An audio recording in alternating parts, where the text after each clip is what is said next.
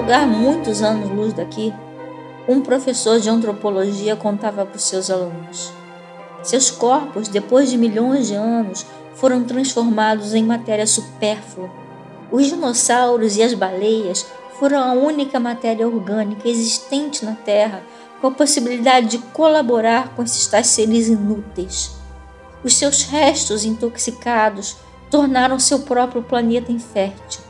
Eles se questionavam se havia vida em outros planetas mas jamais seríamos loucos ao ponto de pousar em uma matéria fadada à autodestruição, pois além de comerem uns aos outros, tudo que eles mataram antes eram as armas que evitariam que eles se tornassem o único vácuo existente em todo esse universo em expansão.